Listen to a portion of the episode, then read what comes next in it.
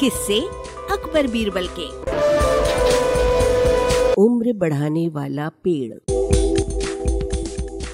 एक समय की बात है, जब बादशाह अकबर का परचम पूरे विश्व में फैलने लगा था।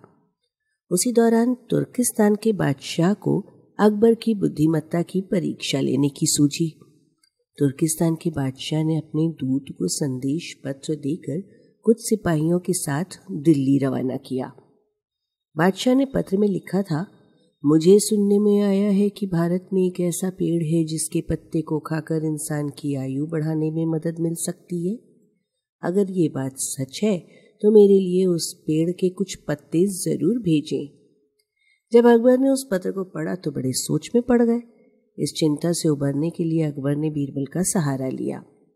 बीरबल की सलाह पर बादशाह अकबर ने तुर्किस्तान से आए सिपाहियों और दूत को कैद करने का आदेश दिया।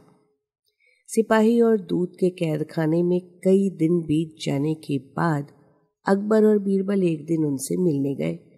अकबर और बीरबल को आते देखकर वो सोचने लगे कि उन्हें रिहाई मिल जाएगी, लेकिन ऐसा नहीं हुआ। बादशाह अकबर जब उनके पास पहुँचे तो उन्होंने दूत से कहा जब तक इस किले की एक दो ईंट गिर नहीं जाती, तब तक आप लोगों को आज़ाद नहीं करेंगे। ऐसा होने तक आप सभी के लिए यहाँ खाने पीने का पूरा इंतज़ाम किया जाएगा। इतना कहकर बादशाह अकबर और बीरबल वहाँ से चले गए। उनके जाने के बाद दूध और सिपाही कैद से निकलने के लिए उपाय सोचने लगे। जब कोई रास्ता नज़र नहीं आया तो भगवान से प्रार्थना करने लगे। जल्द ही उनकी प्रार्थना रंग लाई और कुछ दिनों बाद अचानक तेज भूकंप आया और भूकंप के कारण किले का एक भाग टूटकर गिर गया। इस घटना के बाद दूत ने अकबर के पास किले की दीवार गिरने की खबर भिजवाई। ये खबर सुनते ही बादशाह अकबर को अपना वादा याद आया और उन्होंने तुर्किस्तान के दूत व सिपाहियों को दरबार में प्रस्तुत होने का आदेश दिया। उनके दरबार में पहुँचते ही बादशाह अकबर बोले अब तो आप सबको अपने बादशाह के द्वारा भेजे गए पत्र का उत्तर मिल गया होगा। अगर अब भी आपको समझ में नहीं आया तो मैं समझा देता हूँ। तुम सिर्फ़ सौ लोग हो और तुम्हारी आह सुनकर किले का एक हिस्सा गिर गया।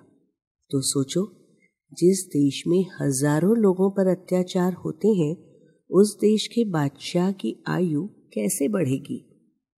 लोगों की आह से उसका पतन तो निश्चित है। हमारे भारत देश में किसी गरीब पर अत्याचार नहीं होता। यही है आयुवर्धक वृक्ष।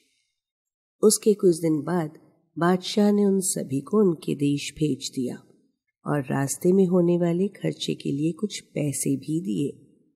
दूत ने तुर्किस्तान पहुंचकर भारत में घटित सारी बात विस्तार से बादशाह को बताई। अकबर बीरबल की बुद्धिमत्ता देखकर तुर्किस्तान के बादशाह ने दरबार में उनकी बहुत प्रशंसा की। इस कहानी से ये सीख मिलती है कि सभी के साथ प्रेम से रहना चाहिए और कमज़ोर पर अत्याचार नहीं करने चाहिए।